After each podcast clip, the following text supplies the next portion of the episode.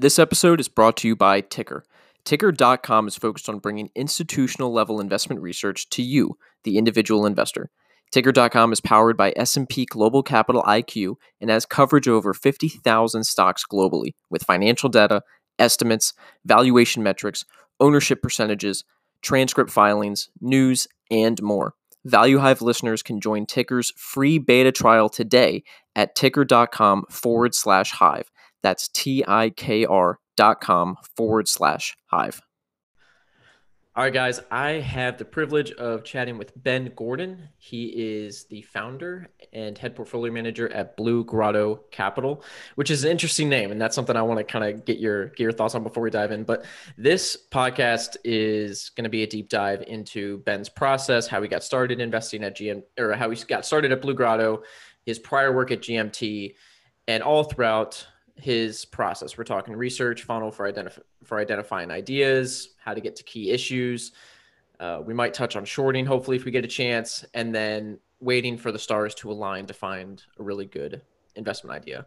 Um, I'm stoked to have Ben on the show, and we've been trying to get him on for a little bit now, and it's going to be great. So, Ben, thanks so much for coming on. Thanks for having me. Appreciate it. So, what's the story behind Blue Grotto? Um, you mean the name or just the? Yeah, I guess we'll start. Yeah, yeah, the name. so, yeah, I mean, I, I, uh, when I decided to start a hedge fund, you'd be shocked how many hedge funds there are in the world and how hard it is to come up with a name that is not taken. Um, I backpacked across Europe uh, when I got out of college, and one of my favorite places was Capri, Italy, and hmm. we uh, we went cliff diving off um, off the cliffs into the water uh, in Capri and swam into the Blue Grotto. And um, it also happens to be, you know, Blue Grotto is BG, which is also Ben Gordon. Uh, so oh, okay. There's yeah. the double entendre there. Um, so yeah, that was that was the thought, and it, it just sort of, you know, I picked a place I liked because every every hedge fund name that has any meaning is sort of already taken. Yeah, and it's also, I mean, usually you've got like, you know, something rock, something water, right? Something, you know, every everything's some sort of geometrical earth, wind, fire based name. yeah, there's that random hedge fund namer on the internet you can go on. I actually, oh, really? actually played around with that. Uh, funny enough, but anyway. That's awesome. So walk us through how you got started in investing. I know, you know, Blue Grotto obviously isn't the first iteration of your uh, dive into the investment world. So take us through, you know, how you started and then we can walk right into your time at GMT. Yeah. So um, I started my career, um, well, you know, I, I went to Ohio University, um, was an intern for the Joint Economic Committee of Congress when I was in college. Um, that helped me get in the door at uh, Raymond James, where I worked in equity research for four years, uh, starting in 2001. Uh, in 2005, I always knew I wanted to be on the buy side um, and not the sell side. Uh, but you know, I think Raymond James was a great place to learn the business and sort of get an understanding of how Wall Street works. Um, but you know, I had throughout college I had been reading every investment book known to man um, up until then, and so um, that was sort of my inspiration um, was to potentially be a, a, portfolio manager one day. So I found um, a role at GMT Capital as an analyst in 2005. Um, so I worked under a PM uh, at GMT for three years as an analyst. Um, was uh, so I was an analyst from 05 to 08 at GMT Capital. Uh, in 08, I was promoted to portfolio manager. Um, was uh, running the largest portfolio at GMT Capital mm. outside of the founder from 08 to 2018 and uh, also was um, tasked with being the head of our European office. Um, so I was I sort of had a dual role of managing uh, mainly a TMT portfolio at GMT and also being a generalist uh, who basically coached uh, the PMs in London that we had. Um, so that's that's a quick background of sort of how I uh, progressed in the investment business. And obviously, we we launched Blue Grotto Capital and at the beginning of 2019, and uh, so that's that's my background. Yeah, I mean, it sounds like just from that story, you know, obviously there's a lot of hours put in, but your roles at GMT followed almost like an exponential curve where, you know, you started in and then you were grinding your way and then, you know, the overnight in quotes went from, you know, the analyst to managing the second most amount of money compared to, I guess, what the principal founder um, or something like that. What what made you specifically get to that point? Was there anything that you did differently than other analysts? Because clearly, you know, there's an element of you being smarter than a lot of other people in the room at that point, but there's got to be something that you thought that you did better than anyone else to get to that point. Yeah, I mean, I think um, as both an analyst and a portfolio manager, the thing that stands out about myself relative to other people I've worked with in the past is I'm very creative. Hmm. Um, I think there's a lot of creativity involved, especially if you have this uh, mandate to be global and you can do almost anything um, yep. in investing. That having that blank sheet gives you a lot of room for creativity. Um, and you know, I came up with very creative ideas as an analyst, and that sort of continued as a portfolio manager luckily, you know, I was given a lot of rope. I had great mentors at GMT, and you know that um, allowed me to be creative and find really interesting ideas. So maybe you can talk to us about one of those interesting ideas that were creative. I mean, I know that we've got two, but would would Reply and then Smurfit Kappa fall into that category of those creative type ideas? Yeah, um, so those those came later as a PM. Okay.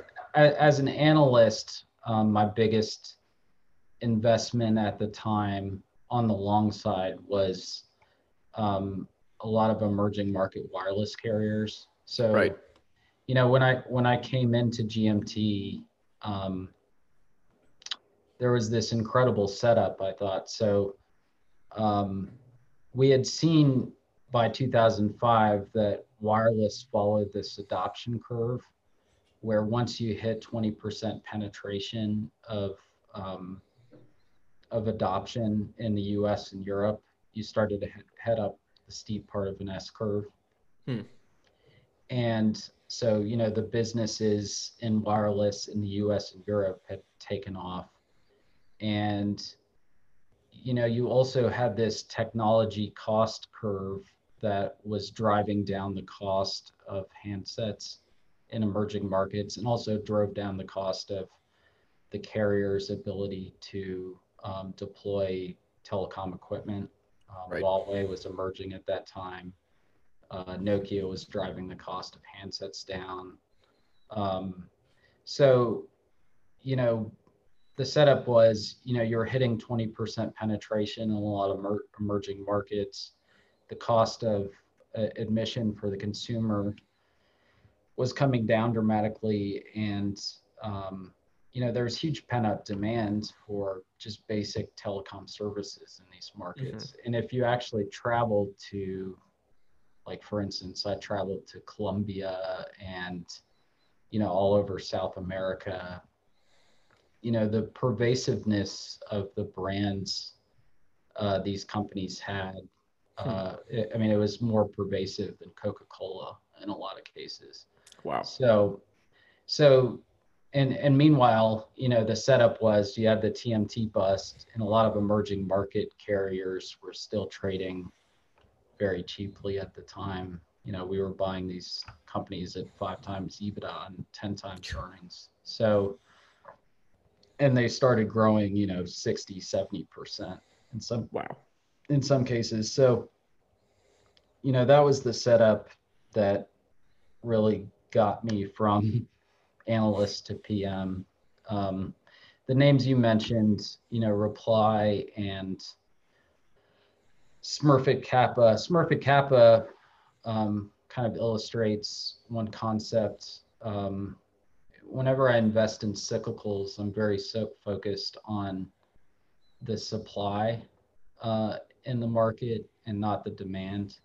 Hmm. Um, when we invested in Smurfit, um, you know, the corrugated business was going through a mild downturn because there was this European financial crisis in 2012. Um, mm-hmm. And so, um, but if you if you added up the supply of all the corrugated makers, it was down significantly more than demand was.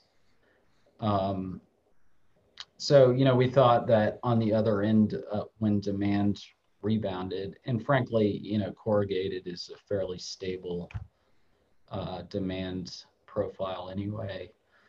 Um, you know, on the other end of that, we thought uh, Smurfit would have significant pricing power, and Smurfit, because of the European crisis at the time, uh, it was a little bit levered. It was four turns leverage at the time, hmm.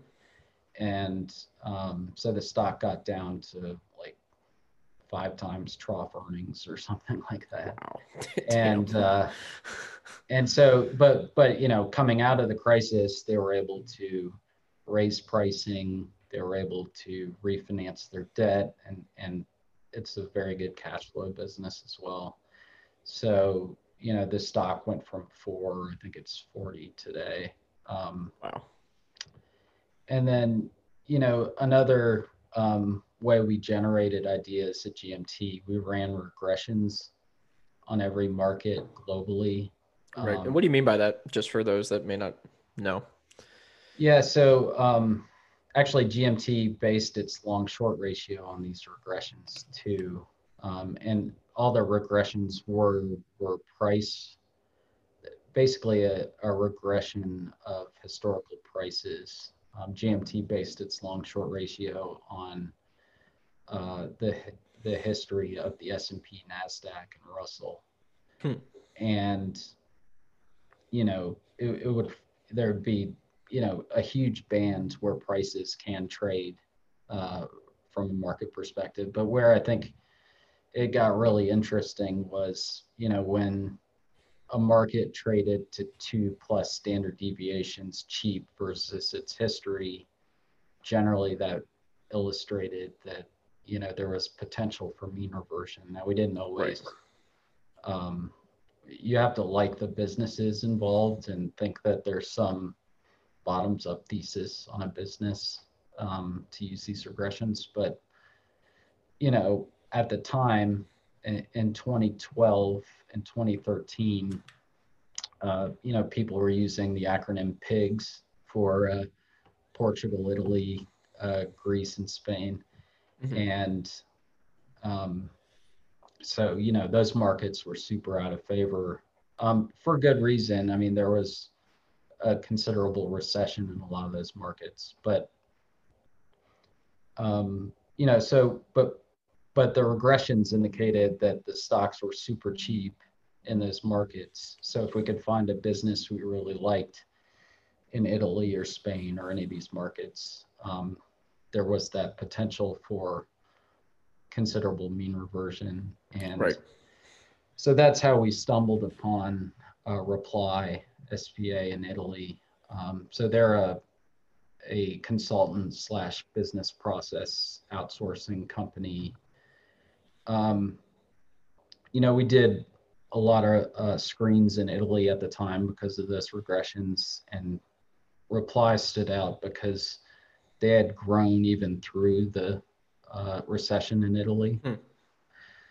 And so we started digging in, and Reply actually was at the bleeding edge of a lot of interesting technology trends. And they had this philosophy of around, you know, being at the leading edge of tech trends. Uh, and so, you know, for instance, they were the largest um, cloud uh, integrator in Europe at the time.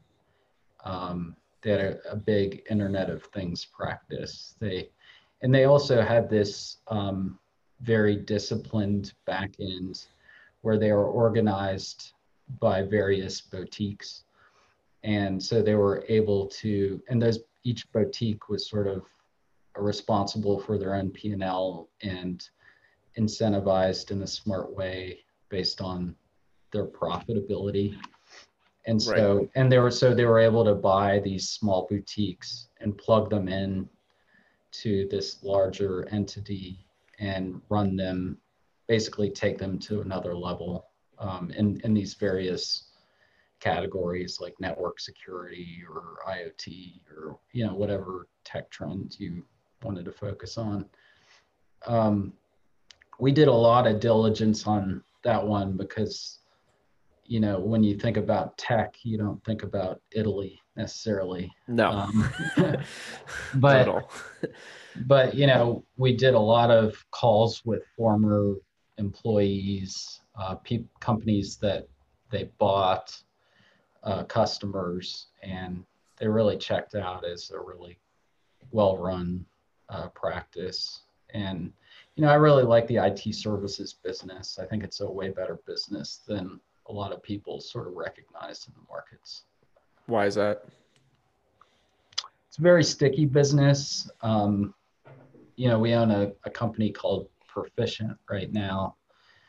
That's a digital IT outsourcing business. And while a lot of their projects are shorter term in nature, I think their average uh, length of their top 10 customers, their average tenure is close to a decade. Um, so there's this stickiness to the business. Like if you're doing a project for a company, generally, you know, once you get done with one project, you can, once you do this, you know, cloud integration or, um, you know, SAP integration or something like that, you can sort of move on to the next project um, or at least the good companies. It, it's really a people driven business. So if mm. you have the right people and they're correctly incentivized, it's it's a really good business. And you have the tailwinds of you know the digitization of the economy and you know companies need to deploy software and things like that in their in their companies Right. Now those so those are some examples of stuff that went right. Were there any things that and you're starting out whether as an analyst or as a, you know, early early portfolio manager that didn't go well? Like let's say, you know, you just kind of not blew up, but like an investment idea blew up, or you know, a company that you pitched on the long side blew up, or even even even the short side, you pitched something on the short side and it blew up to the long side. Um, were there any lessons like that? And if so, what were kind of the main or any examples? And then if so, what were kind of the main lessons that you learned from those? Yeah. Well, I mean, anyone who's been in this business as long as I have has made so many mistakes. They, you know, it, it's sort of hard to pick which uh, one, focus on which one. Um, I, let me give you some generalities of, you know, lessons I've learned that stuck with me the most. Mm-hmm. Um, one lesson I've learned is even if um, a company is, you know, a, a decent company underneath the CEO or CFO, if you find ethical issues at the CEO level, um, just don't you don't want to be invested in that company.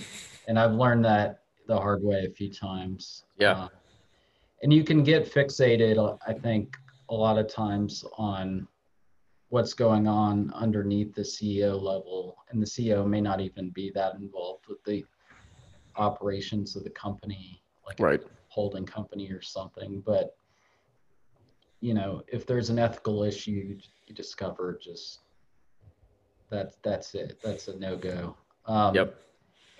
and then i guess the other issues like for instance we we invested in Michael Kors when it got really cheap. Um, I don't remember what year, maybe 2014 or 2015. um, and it it it traded really cheap on current numbers, but you know what we didn't recognize was the company was over distributing its uh, product and hmm. sort of saturating its brand. Um, so I've, I've basically had mixed. Um, I, I haven't had the highest hit rate when I tried to pursue something that has a style element to it, or there could be some kind of uh, consumer fickleness to it. And right, so, like a fashion trend, basically. Yeah, fashion fashion is really hard, right? It's notoriously yeah. hard. So I, I've um, learned that I'm no fashionista, and I uh, I need to stay away from uh, businesses like that. So, and specifically with Michael Kors, how did you how did you find that they were, I guess, what oversupplying? I think I think you said oversaturating like a product or or or, or some type of thing. How did you go about that? I know that throughout your letters um, and even throughout you know some of your process, you talk about days sales outstanding as almost a metric for trying to figure some of this stuff out. Um, but right. is that is that is that more of like an inventory level where you just see something wrong in in the balance sheet and then you cross verify with other channel checks? That can be a red flag for sure. I think at Michael Kors, it was more that they were over distributing the product at retail and it so it didn't necessarily show up on their balance sheet. You had to sort of go out and go to Macy's or go to, you know, um, even like the off-price guys like TJ Maxx, and you, you'd see their products um, being discounted. And so that was the tip-off ultimately. Um, so we, we lost some money in that position, but um, we recognized it as a mistake quickly enough to sort of back out. And yeah. um, I think it's important. That's also an important lesson to you know, once you make a decision on a company, you can't um, be dogged about your being right. You have to just continually do research and channel checks to to see whether um, your your initial thesis is playing out or not. Yeah, and that's actually a great segue into a topic that I know you wanted to discuss is the importance of kind of walking away from a sector or a theme after you've made big money in it. And I want to go back to the emerging market wireless carrier theme because um, you you know you said that that's that's a theme that stuck with you both because of how much money you were able to make in that theme, but also the fact that you were able to walk away after making big money and and and and for others it's kind of hard. So what do you mean by that when you say you know i had the ability to walk away from that theme after after i made my profits? Yeah so um the wireless carriers um it, it was fairly easy to see in that case in that you know you go from 20% to 90% penetration of the service. Um, the growth outlook gets worse, right? But you know, I, have seen it like at my prior shop. Um, the founder did really well in uh, the commodity cycle. He he caught the commodity boom really well. Um, and I think a lot of people, when they make a lot of money in a certain business or sector or geography or you know whatever it is. Um, they fall in love with that um, strategy. Like i also know i know a guy who just crushed it during the housing crisis um, shorting housing related companies and subprime lenders and things like that. And but you know he stayed short biased like he still is to this day and that that hasn't you know been a good bet. Um, it was a good bet for a couple of years, right? But if I, I think if you if you've made a lot of money in something, uh, you know, a lot of times it's just because you caught a cycle, right, or you caught a yeah. um, some trends that isn't gonna be, exist forever, right?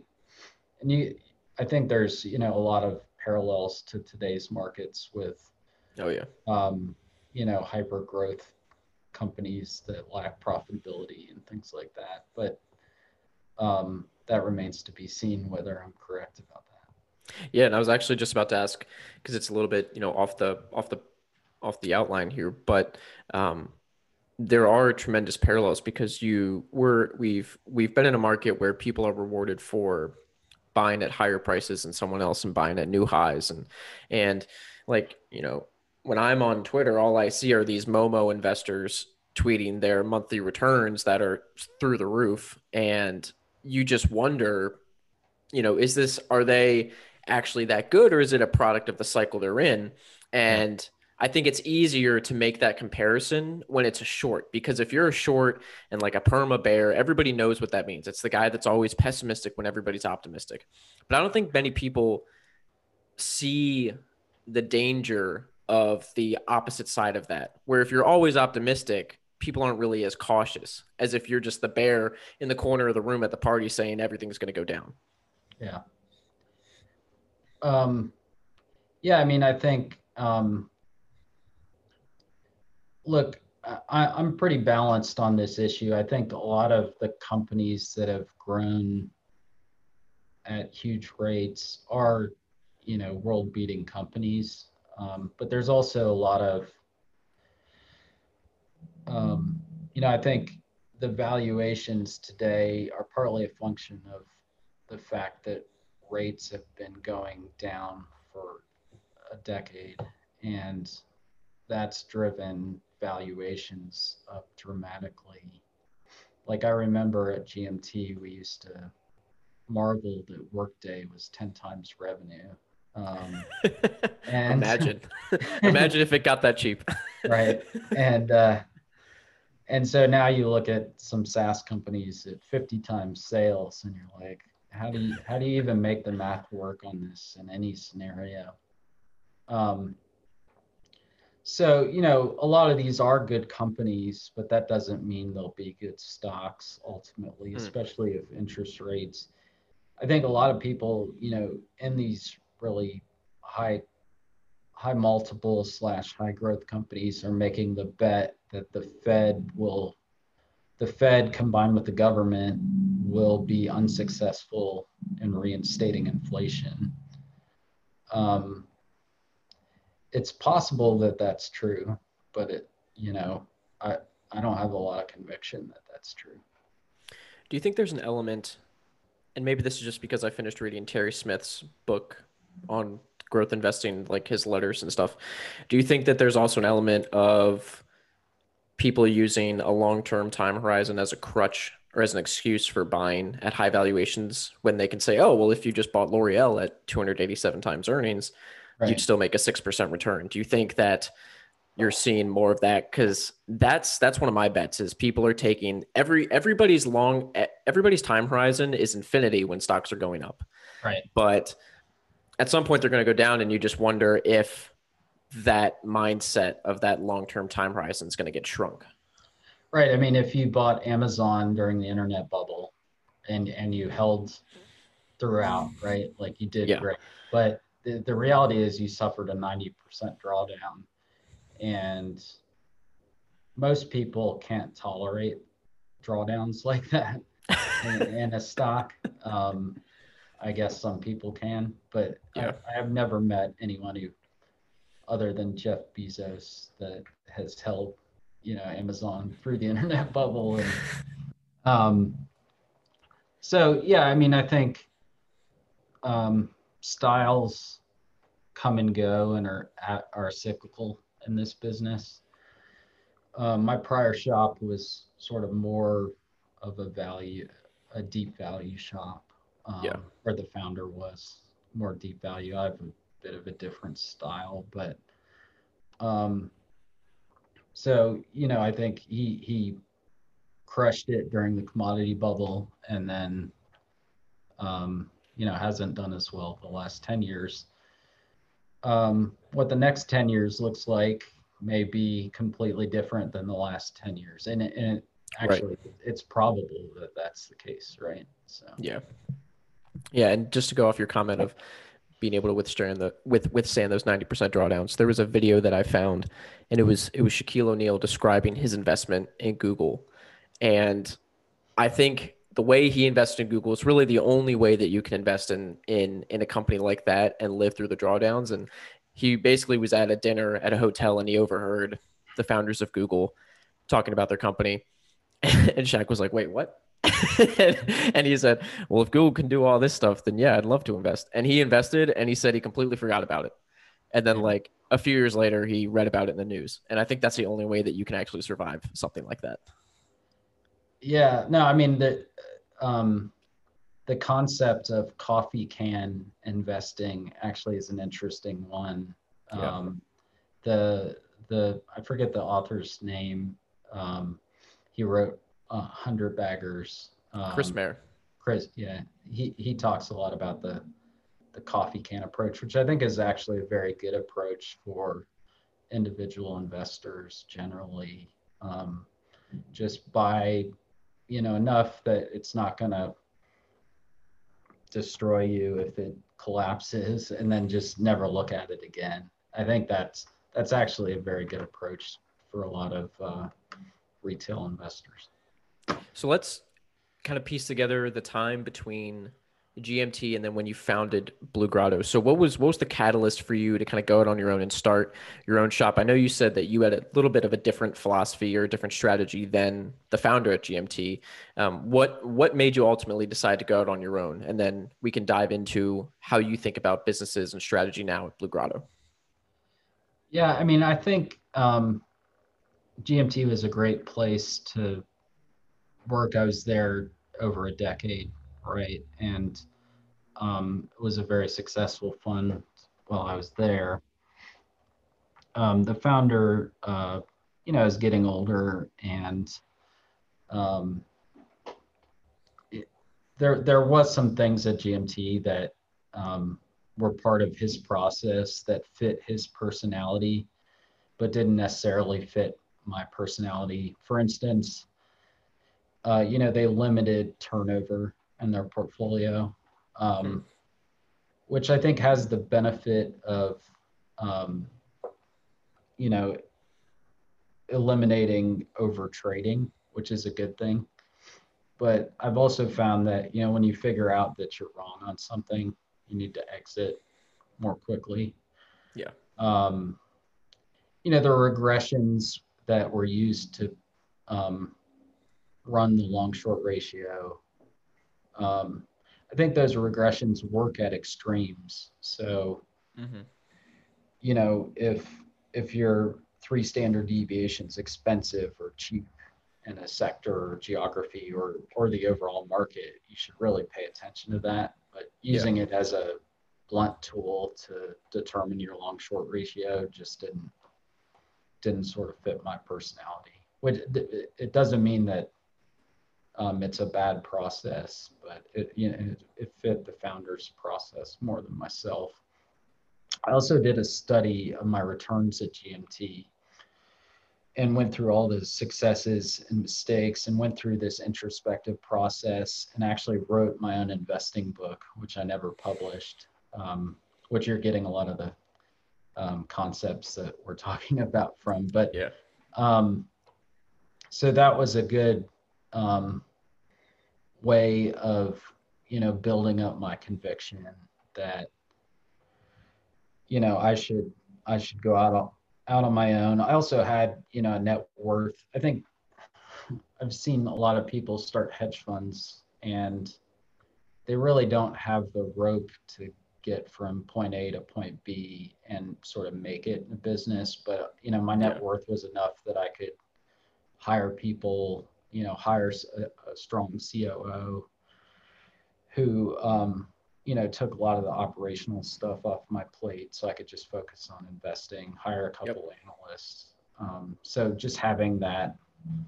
Um, just the, just the capability to bridge the gap to getting to enough scale where you know the business was um, generating profits you know i think that's that's really hard in starting a new hedge fund i also had you know a lot of experience at gmt which i could use to market my funds. But Yeah. um, at the end of the day, um, you know, having enough capital to see your way through, and also that conviction I gained from writing my book, I thought was was instrumental.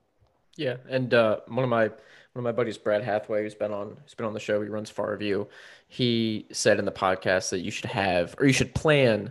I think this is true. I'm not, you know, I don't want to put words in his mouth, but he said I think you should plan out for the pot or the the fund not making money for at least five years and making sure you've got that runway for five years, which I guess reverse engineers back to that net worth point that you made because you didn't really start out as a one man shop. I mean, you started out with a COO and a team of analysts. It sounds like.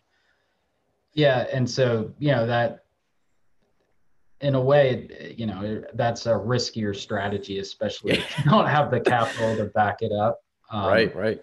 It got us to scale quicker than that five years, but if you were um, sort of less experienced or younger trying to start a fund, I imagine that's probably a good guideline. Um, and look, I mean, I think I was lucky to attract really good clients and get to a point where the business was profitable. But, um, you know, it, if if I started the fund a year later during COVID, it would have been impossible for me to market, basically. Right. um, so you know, there's a lot of luck involved in in getting in getting to that sort of critical mass in this business. Yeah. So at Blue Grotto now, maybe we can use a couple examples. And obviously, this is kind of how this this is this is in both how you navigated COVID, which I think you did an excellent job doing, um, both both hitting the COVID beneficiaries and then as well as the vaccine reopening play beneficiaries on that side. But I also want to take this from an angle of getting your soup to nuts research process from idea generation to then implementing into the portfolio and even discussing portfolio construction, which I know is a lot, but I think we can use these two ideas, which was Spectrum Brands and then Cedar Fair. So Spectrum was that retail COVID play, and then Cedar Fair was the was the vaccine beneficiaries. So let's just start with Spectrum Brands and then take us from soup to nuts, your investment process within Blue Grotto and how you identified that name. Sure. Um, so Spectrum Brands is a conglomerate that um, it was a roll up that blew up a couple years ago, like three, going back three years ago. And the prior management team was uh, buying assets and not really operating them efficiently or or well, and so that sort of caught up to them. Um, if you fast forward to uh, 2020, um, actually throughout 2019, uh, the company was sort of rebuilding its credibility, starting to, they hired a new COO that was operating uh, the businesses much better.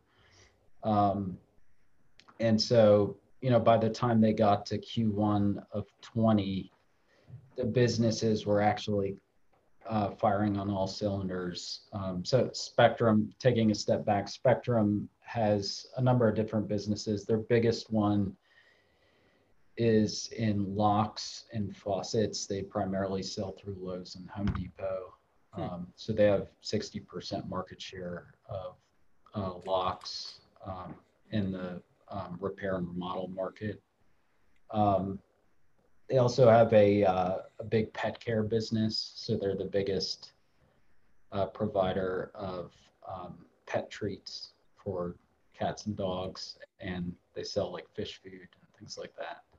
Um, and then, you know, they also have a, a lawn care business and sell things like bug spray and um, have, you know, kitchen a kitchen appliance business.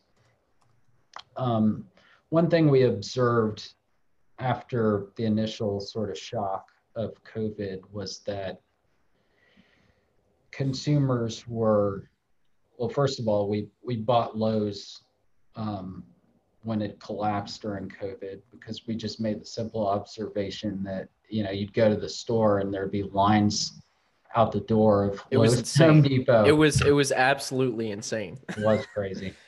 Um, so wait, where did you, where did you buy Lowe's because something I'm always interested in that I go back and reverse engineer is like if I look at some of these companies that collapsed during COVID, right. what I realize is like the multiples that you could buy these companies for were were crazy. So the one that I always kicked myself for was not buying Cracker Barrel when it was at eight times earnings right. during that during that crash. So where where where were you buying Lowe's and what was I guess the implied the implied multiple or implied valuation at that time? Well, we bought most of the Lowe's position under 70. Um, wow.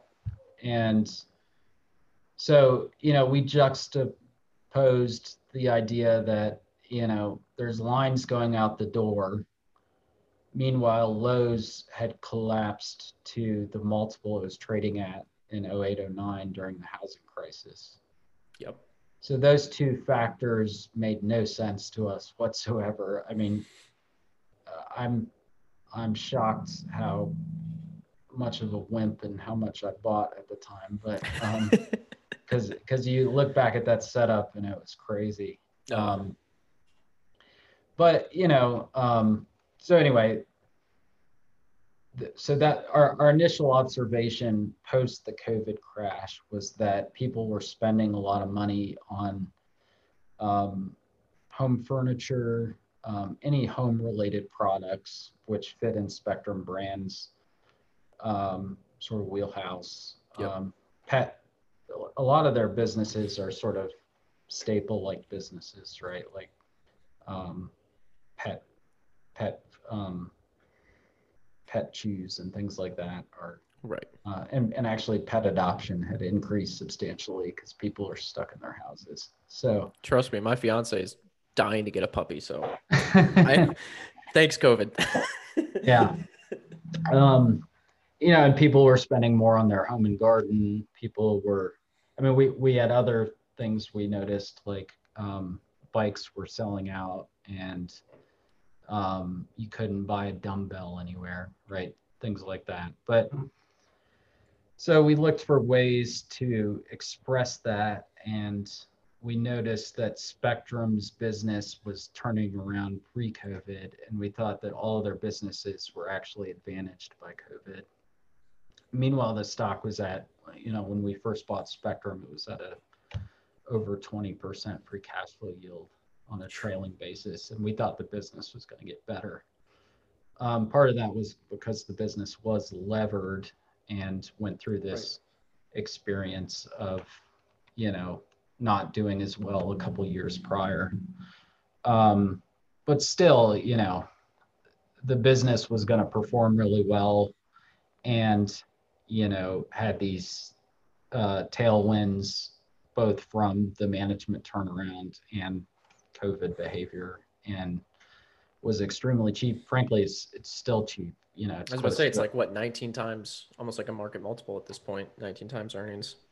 Well, on yeah, on uh, on this year's numbers, it's 15 times earnings. Okay. So, and it's like I'm using TradingView, so it might be wrong. Yeah, yeah. So it's a it's like a nine percent trailing free cash flow yield right now. Right.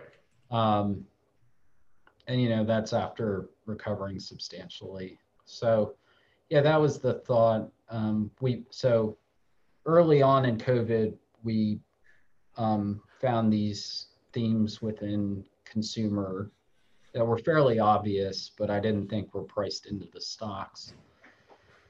Um, and then as we sort of fast forward, um, as we got later into the year, we started looking out and saying, okay, you know, what do the comps look like for these companies when we get past COVID? What you know, what what's what are Homes, Home Depot and Lowe's same store sales going to be like? Not pretty. um, actually think Spectrum uh, will do better, partially because um, they actually had some um, hiccups in their supply chain that disrupted hmm. sales and earnings last year.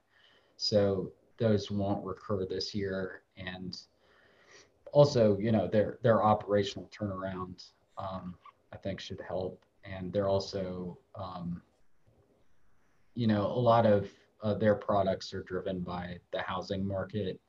So, like if you buy a lock, it's generally because you bought a new or existing home. and um, so you know I think that has tailwinds going forward as well because the housing uh, market is very depressed uh, in terms of uh, new builds still. Right, exactly. We still haven't recovered from the housing housing bubble yet in terms of yeah. s- supply added to the market. So, um, so anyway, uh, long aside there, but um, so as we got through to September and October, um, we were doing a lot of research on the potential for these vaccines to occur. Right. And we thought that, you know, if the market saw a path towards COVID going away, I mean, it, one way of thinking about COVID is it was like a very long, drawn out natural disaster. Um, and so, you know, the, the, the stocks that were the cheapest by September and October were um, the services businesses, which were completely bombed out, right? Like the businesses were at zero, basically, yeah. in most cases. Yeah. Um, so, you know, we decided that, you know, probabilistically there was likely going to be a vaccine um, based on our research and that would help the the services businesses. And there would be this huge pent up demand which i mean this is a common thesis now right? That right. be this reopening trade but long new September, york city and all that stuff. Right, back in september and october it wasn't very um, it, it wasn't consensus right? Yeah. And even after the vaccines were announced we scaled up our positions in a lot of these services businesses that we thought would have pent up demand. Mm-hmm. Um, so one of those is Cedar Fair, which is a business dear to my heart. I invested in it at uh, GMT. Um, they had to cut their dividend years ago um, because they got over levered and the stock got trashed. Um, but it's a really good, you know, the the theme park business is basically like a regional monopoly like business. Right. Once you have one built, um, people will only travel uh, unless you're Disney or Universal or something. Like people generally don't travel very far to go to a theme park. So, you know, if you have one uh, near Cleveland, Ohio, then, um, you know, that's the one you'll, and, and you live in Ohio, that's the one you'll go to. And and we thought Cedar Fair was the best run of the um, public amusement parks. Um, and you know, I grew up in Ohio, so I happened to. to okay, so yeah, so this one's very near and dear to your heart. Yeah, I, I knew the theme parks pretty well. So yeah. Um, so you know, when we bought um, Cedar Fair, um, originally it was trading at five times their normalized EBITDA. Um, and, you know, that um, was unlikely to sort of be sustained when the, the world sort of returned to normal. And I, would actually argue that um, there's going to be huge demands to do almost anything as we get out of this because people have been yeah. up in their homes so much yeah. that um, they're going to want to get out and party. So yeah, well, I mean, I personally hate amusement parks, so it's not surprising that I didn't find this one. But there's also an element of like not in my backyardism, which is I guess like uh, NYM, not NY, NIY. Yeah. NYMBY. Sorry. Yeah. Dyslexic kicking in. But um but you know, I guess I guess that's that that's also kind of an interesting crux of that thesis, right? So if you build a King's Dominion, you're not going to build another one right next to it. So when you've got that one right there, if it's not a Cedar Fair, the competitor can't really take. And I'm sure that you can do like a square mileage hypothesis of like, all right, between this King's Dominion and the next X amount of square mile radius, there's well, not going to be a competitor. The the reality is, is it, it costs a fortune to build out a new theme right. park. And so building a greenfield theme park is uh, like I know they're doing it in a few places in Asia, but there hasn't been a greenfield theme park in the U.S. for decades. So yeah, um, the cost, the, the return on capital would suck, basically. Yeah, yeah. All right, let's move on to shorting, which is an area that I I love and I loved even more when I started seeing people say like you should abolish shorting or shorting shouldn't be allowed or you know all that stuff that you were seeing during during the run up. Um, I think I think shorting has its place in markets, and you know I do short more of a technical base because I think shorting fundamentals is a tough, lonely, depressing game um, depending on how you do it. But I want to get your take because in that you know in in in some of that unpublished book that you wrote you you you dedicated an entire excerpt to shorting and you called it the dark art. So when did you first get into shorting and why have you stuck with it despite the fact that there's just these tremendous headwinds even culturally i guess from a shorting perspective? Yeah well um you know gmt capital was actually um net short during the internet bubble um which um, the founder has fun stories about. Um, you know, it. So you know, long short funds have to short, um, and the the the concept of shorting the the whole idea is if you're a really good short seller, I've found during bull markets you can roughly break even.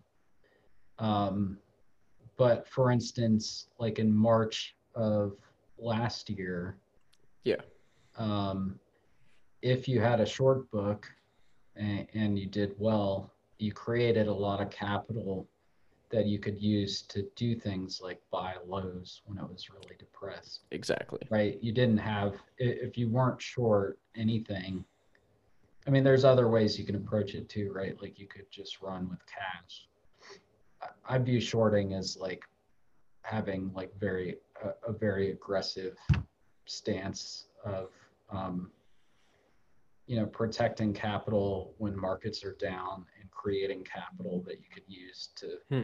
redeploy on the long side when markets rebound. Um, yeah, and so um, it actually took me a lot longer to become a good short seller. Um, as an analyst at GMT, um, I had some successful shorts, but I think it took me five years of doing it professionally to get wow. actually good at it. Um, what what about it took you that long? Well, it's it, especially in a bull market, it's really hard to be short, right? I mean, stocks yeah. generally go up. The average stock goes up eight percent, probably more than that in a some would say they always go up. yeah. Well, I wouldn't go that far, but um, it, I, it, if I thought that, then I I uh, I wouldn't be a short seller. But yeah. um, so anyway, I think um, the purpose of shorting is to create cash for in down markets, and you know if you if you think about the math behind compounding, when you have big drawdowns, um, just the mathematics of that, um, you have to make up substantially more than your drawdown to get back. Yeah. To yep. And so if you if you run an effective short book, um, you know that that math becomes less challenging. Right. So like a fifty percent drawdown, you need a hundred percent gain to get back to break even. Right. Exactly. And uh, you know, um, we were able, like for instance, at the end of uh, or at the beginning of COVID, we were able to short a lot of companies that were going to get hurt by COVID. Right? We shorted um, a couple levered airlines. We shorted the most levered hotel REITs. We shorted the cruise lines. We shorted the most levered restaurants. And that was um, you know, a way we protected capital through March. Um, and we're able to, you know, get to the other side of that crisis without getting hurt. Now, when you do short, as a as a generality, do you just do the excuse me? Do you just do like the short short the equity? Do you do any sort of like put spreads or stuff like that? Have you have you played around with different strategies and then found one that works for you? We just are out we just outright short the stock we don't play around with options um, So that's that's our strategy. Got it. I think the great a, great example of a short idea is the orthopedics company. Pediatrics, yeah. Yeah, kids. Um, just because you know, reading reading your outline of the short thesis, it it it's it's so compelling. It makes me wonder why anyone decides to go long. Um, yeah. Maybe that's maybe that's my naivety and not being able to see a bull case for it. But walk us through on a on a on a high level here how you found the idea and why it's why it's a great short for you know really really get into the weeds here about you know some of its some of its problems with like its inventory and sales and some related party stuff and all that jazz. Yeah. So OrthoPediatrics is a producer of implants, screws, and other sort of bone related products for children. They primarily sell into ortho uh, pediatric hospitals. Um, and so they've penetrated two thirds of pedi- pediatric hospitals at this point. So I think it doesn't really have a big room to grow its TAM is part of the thesis. But the reason we got to orthopediatrics is one of our screens we look for is, you know, working capital um, getting way worse vis-a-vis sales. And orthopediatrics has three and a half years of inventory on its balance sheet right now um, which is kind of crazy. And so you know and they're um, so they're burning a lot of cash. Um, we as we found as we looked at their balance sheet uh, we started doing uh, calls with customers and suppliers. This is part of the way we build a mosaic on a company. Yep. And we spoke to one supplier who said, "Oh yeah, my boss, his uh, he has he has inventory piled up in his living room.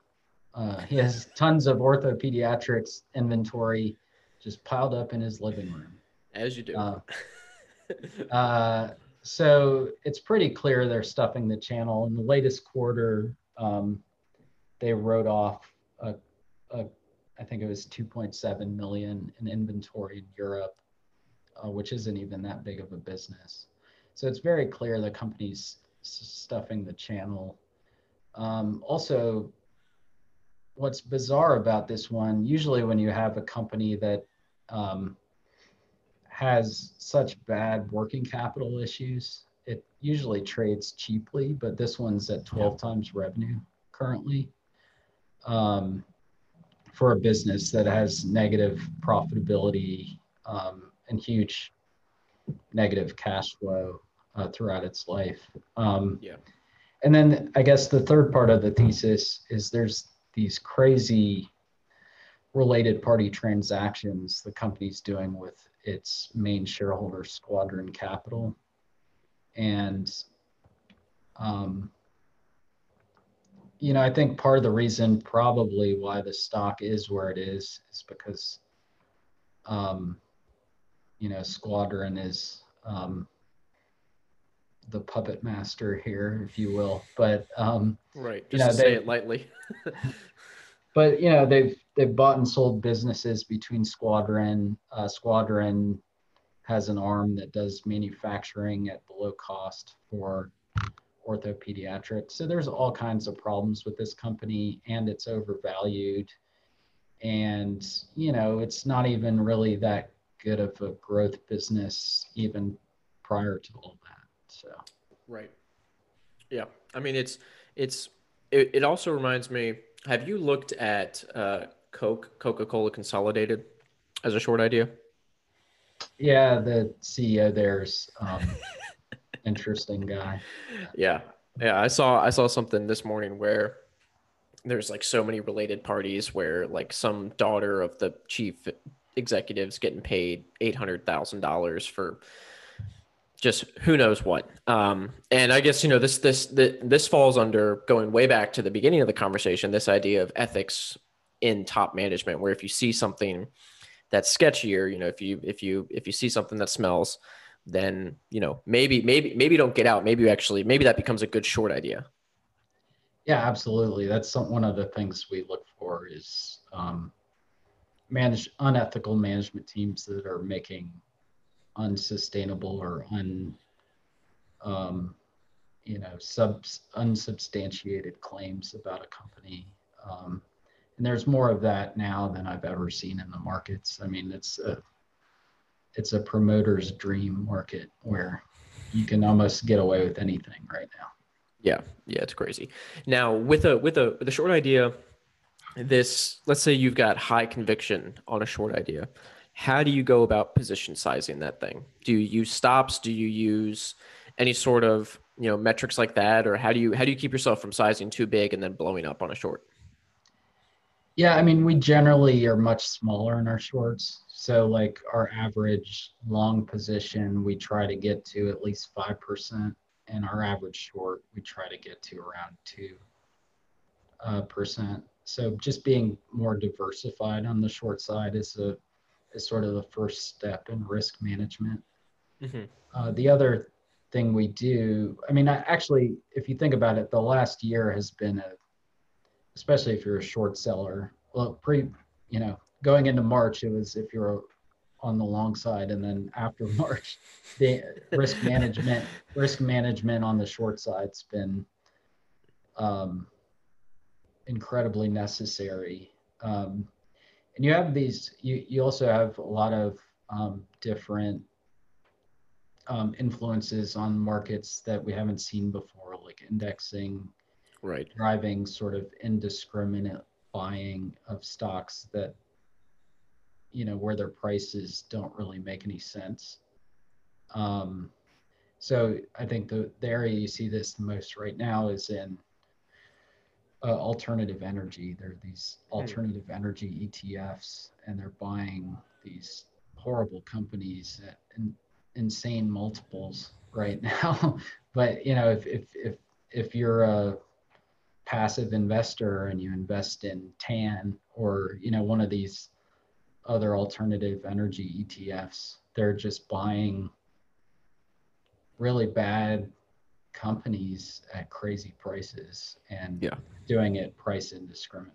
So yeah, it's almost the exact inverse of what you look for in a, I guess, a long idea is is is the is the indiscriminate selling. We're now on the short side. I guess you've got the indiscriminate buying, but but at the same time, like that hurts you more being a short, the indiscriminate buying because that short becomes now a larger and larger percentage of that portfolio. Yeah, and that goes back to my comment about risk management and that. Yep. Um, sometimes a stock will trade completely um, different than you think it should, and when mm-hmm. and that's sort of a good alarm, if you will, that yeah, um, there's something going on that you didn't recognize, and and sometimes it can be things like flows or um, you know non-fundamental things, and so you know that's usually a judgment call, and you just have to be willing to take take off a short if if the thesis is inconsistent with the way the stock is acting. Yeah, yeah, because then that's that's where people really got in trouble with Tesla, where you could justify that you were right on the thesis, the underlying thesis, but the price didn't matter. The price just kept going higher. Right. No, I mean, I think the Tesla shareholder base is a it's kind of like the people who own Bitcoin, right? It's like that they, think buy and never sell, and so that drives sort of weird stock behavior that you wouldn't see in other stocks. In in general, I would say I try not to short cult stocks because of that. Yeah, and and Tesla is a cult stock, right? Well, you also have Cathie Wood going out with her price targets, which are just you know fuel to the fodder for these for these cult like believers. Yeah i mean if you have a cult stock generally um, the behavior of the stock is way more ebullient than you would expect based on actual fundamentals so. Yeah but hey, if it goes three thousand, good for Cathie. I want to I want to circle back to this idea of waiting for the stars to align, and it's kind of you know this this amalgamation of finding asymmetry in valuation, which we discussed. You know, we we we we hinted at a little bit in the COVID crisis, where you were finding lows at you know these crazy cheap earnings, Cedar Fair, at these crazy implied free cash flow yields. So you're finding this asymmetry in valuation, and then you've got you know capital allocation, which is portfolio management, kind of understanding how portfolio structures work, and then the the last part is optionality and themes. And in in that excerpt within this this section, you walk through an example of uh, VMware in 2016 as kind of a as as a as a great example of this waiting for the stars to align and so i think this is kind of a great point to you know slowly slowly end end the conversation on just the the full scope of of what you realized from your time at gmt and how that all culminated in kind of this one idea so what made vmware this perfect you know stars aligned investment yeah, so I've been following, um, you know, software and tech, and um, in particular VMware. It came public in 2007, and it was extremely expensive at that time uh, because it was, you know, a new market. Um, they were pioneering uh, server virtualization, which had lower penetration at the time uh, which sort of justified the valuation. But um, so really good company, always too expensive for me. Um, you know, as an aside, um, one thing that gave me conviction when we eventually did buy VMware was um, you learn by following software companies that even the worst software companies generally bottom at two times EV to sales. Hmm. Um, that's a general rule of thumb that I've noticed. Um, but anyway, um, so you know, we were doing channel checks on various companies like Citrix, LogMeIn, VMware um, through the years, and um, we get to 2016, uh, sort of late 2015, early 2016, and VMware crashes. The stock goes yep. from, you know, 90 to the low 40s. Um, yeah, they get bottom ticked 43, 14 or something like that. Yeah. So as the stock is crashing, we had been doing channel checks all along on the space and building this mosaic. I mean, mainly we were researching. Uh, at the time, we were researching PC, PC and mobile virtualization, which was an interesting topic at the time. Um, and the checks we had done suggested that AirWatch, uh, VMware's product, was actually the best product in the market at the time. Hmm. Um, so anyway, the stock crashes, um, and it got down to two times EV to sales. Um, so we start doing a fury of work on VMware. Um, what we found, you know, the stock was also at six times EV to free cash flow. The, the negative at the time was that server virtualization revenue had started to decline. And part of this was just that vSphere, their server virtualization product, was more mature. Um, but there was also a negative cycle going on in storage and data center spend, and people were worried about the, the public cloud, uh, i.e., AWS, taking share from traditional data centers. So um, Wall Street, as it likes to do overreacted to that. And um, but we did a lot of calls with the customers of the company. And while vsphere people were kind of lukewarm on um, you know vmware had um, a network virtualization product called nsx that was growing bookings over 100% right. uh, they had airwatch which was the market leader in mobile pc virtualization they had the leading uh, storage virtualization product, vSAN. Um, and that was growing like 150% or something like that. So when you did the math, um, vSphere in a year was going to be less than 50% of their revenue. and you had these you know hyper growth products that had huge optionality around them um, that we thought would cause the overall company to grow despite you know we even if you assumed vSphere declined double digits for years which would be right.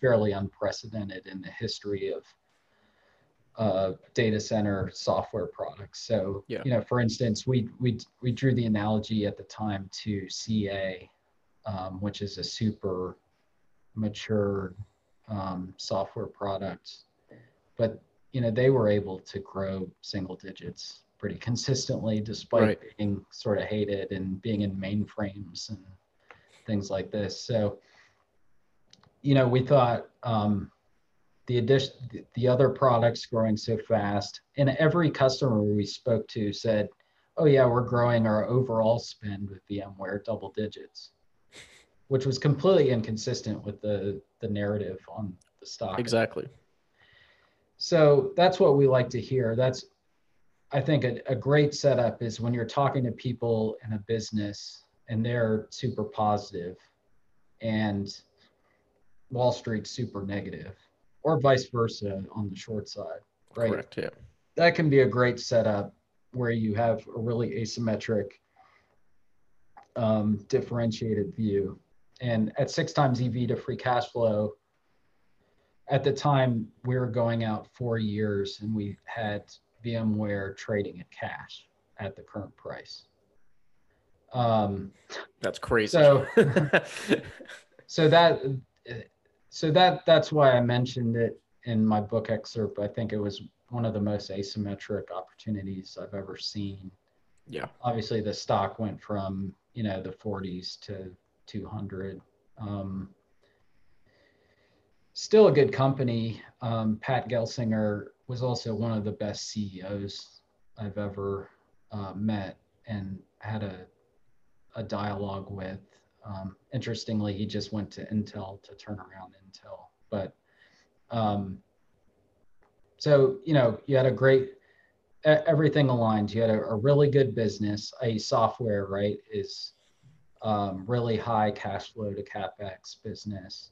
You had an outlook that was very differentiated from where Wall Street was. And you had these other fast growth businesses potentially eclipsing the the issues at vSphere. And by the way, vSphere started growing again in like two quarters. So that's like cherry on top right there. Right. I mean, that's and just free, got, free We got lucky. Yeah, I think we got lucky there because that wasn't part of our thesis. But um, so you know that that's what we look for: a really high quality company that um, gets out of favor for some temporary reason. And, you know, it has very strong underpinning in the valuation. And that's, that was one of the best setups I've seen.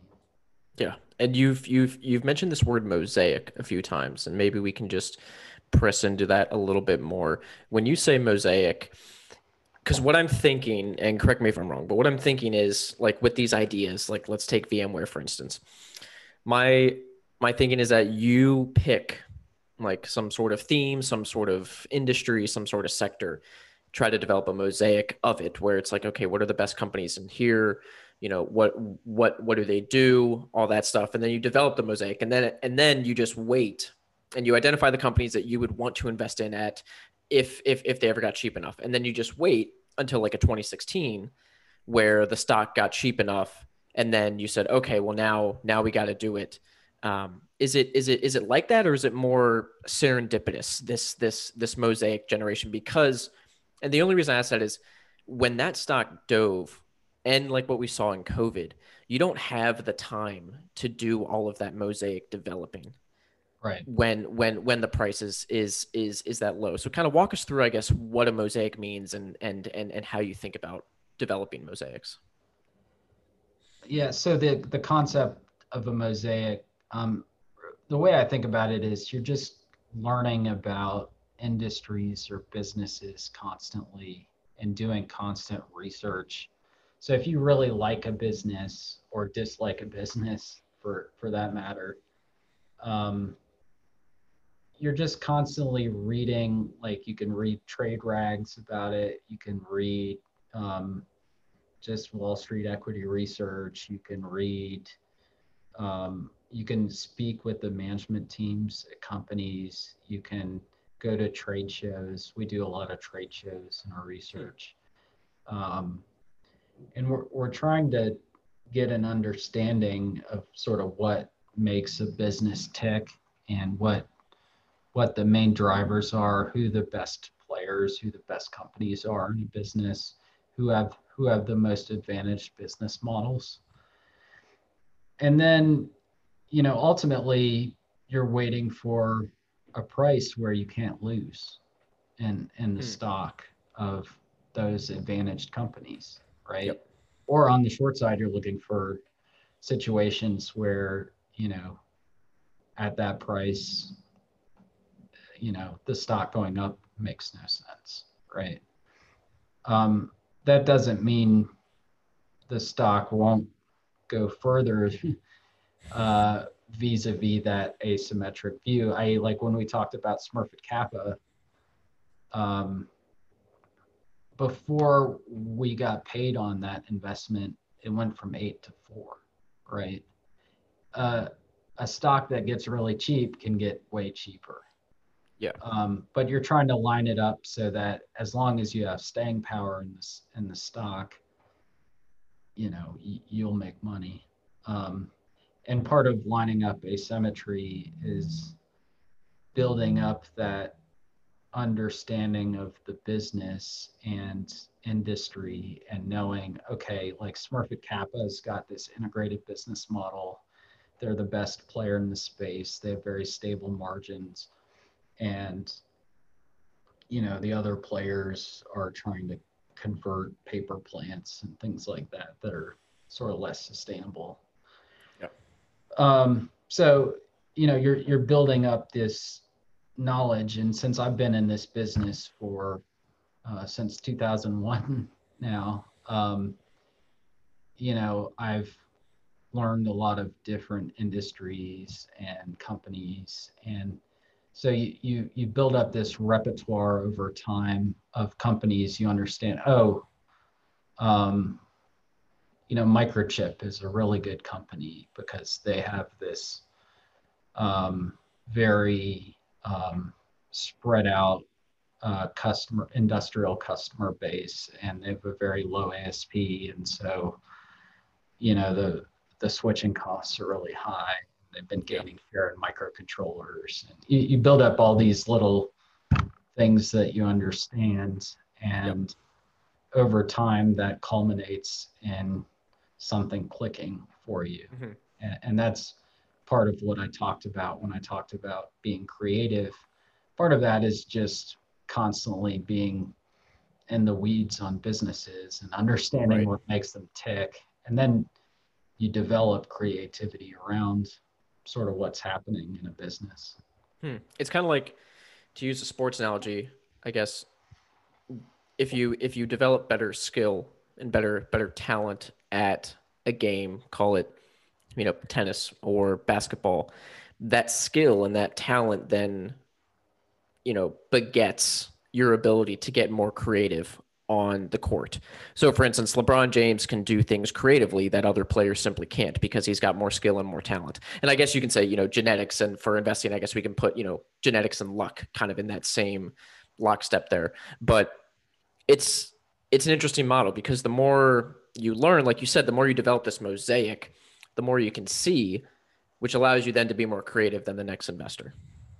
Yeah, it's building up a, a knowledge base that helps you get to a place where you're recognizing patterns. Hmm. And pattern recognition is one of the best and most important skill sets in investing. And you only get that by being constantly intellectually curious about industries and businesses and just getting getting immersed in what's happening. If you if you went to the solar trade show for 10 years in a row, my guess is you're going to find something to do in solar during yeah. that. yeah. Um, so, you know, it's really about just immersing yourself in the business. And, that, and that's why we have two analysts here to to help me do that and you know just sort of multiply my capability to to generate um, situations where a pattern really sinks in and we figure out something's asymmetric. Do you ever find yourself struggling with maybe trying or seeing a pattern that actually isn't there because of some, you know, whether whether it's a bias that you want something to work? Because humans we're we're very pattern recognition. Sometimes we'll try to see patterns and things that aren't there. So do yeah. you ever find yourself in those types of situations? Or if not, um, then maybe maybe why not? Well, if I said I didn't, that would mean I didn't make any mistakes, and I definitely make mistakes. Um, I think the best investors have a 70% hit rate, and actually, that's been historically been my hit rate on investing, but that means 30% of the time I'm wrong. Yeah, but 70% um, is pretty damn good. yeah, I mean, actually, some, and by the way, like some people will disagree disagree with me on that 70% hit rate. Like there's investors that can have a 30% hit rate, but have a huge slugging percentage, right? Exactly. Yeah. And that you can win that way as well. Everyone's yeah. process is different, but um, but but my point is that you know 30% of the time time I'm wrong. And you know sometimes that's I mean the the world it's impossible to predict the future completely, right? And that's what you're trying to do in investing to some degree. Yeah. And so there's a lot of luck involved with that as well. Um, but you're, what you're trying to do is make a probabilistic bet ultimately that means you're probabilistically going to be right. Um, in my case, I would say seven times out of 10. Got it. I love that. I love that. And this kind of gets us to the last last few questions that I have here, just about you know development and, and personal development. Because, like you said, you started in 2001. Um, you had tremendous success at GMT. You've done well at Blue Grotto. Um, I mean, seven out of ten hit rate. That's that's not bad. I think Soros said that. I I think I I think it was Soros that said like you could do three out of ten as long as you're as long as you've got very high highly asymmetric wins. Yeah. Um, so as investors, we're always trying to evolve, like you said, learn, get better, adapt. What are some areas of weakness that you want to improve on in your investing process, whether it's from a philosophical perspective, a psych, a psychological perspective? What are what are some things you want to improve on over the course of this year? My worst weakness, uh, I think, is lack of patience. Hmm.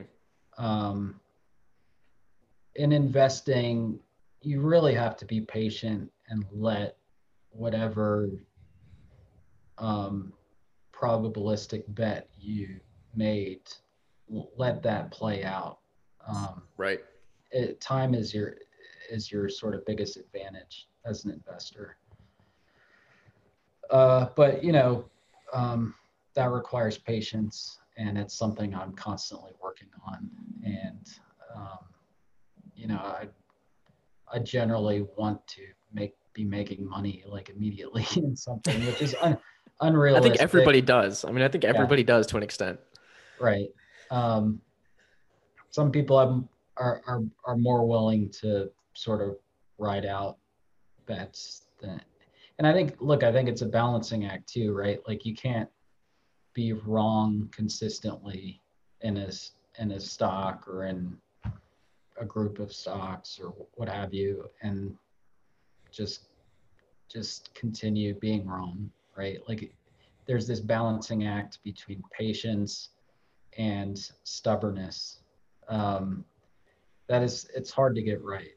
Um, yeah. so I, I, I guess i would err my personality errs more on the side of not being patient enough and i recognize that in my um, just psycho psychology, and I try to do things to um, sort of counteract that, if you will.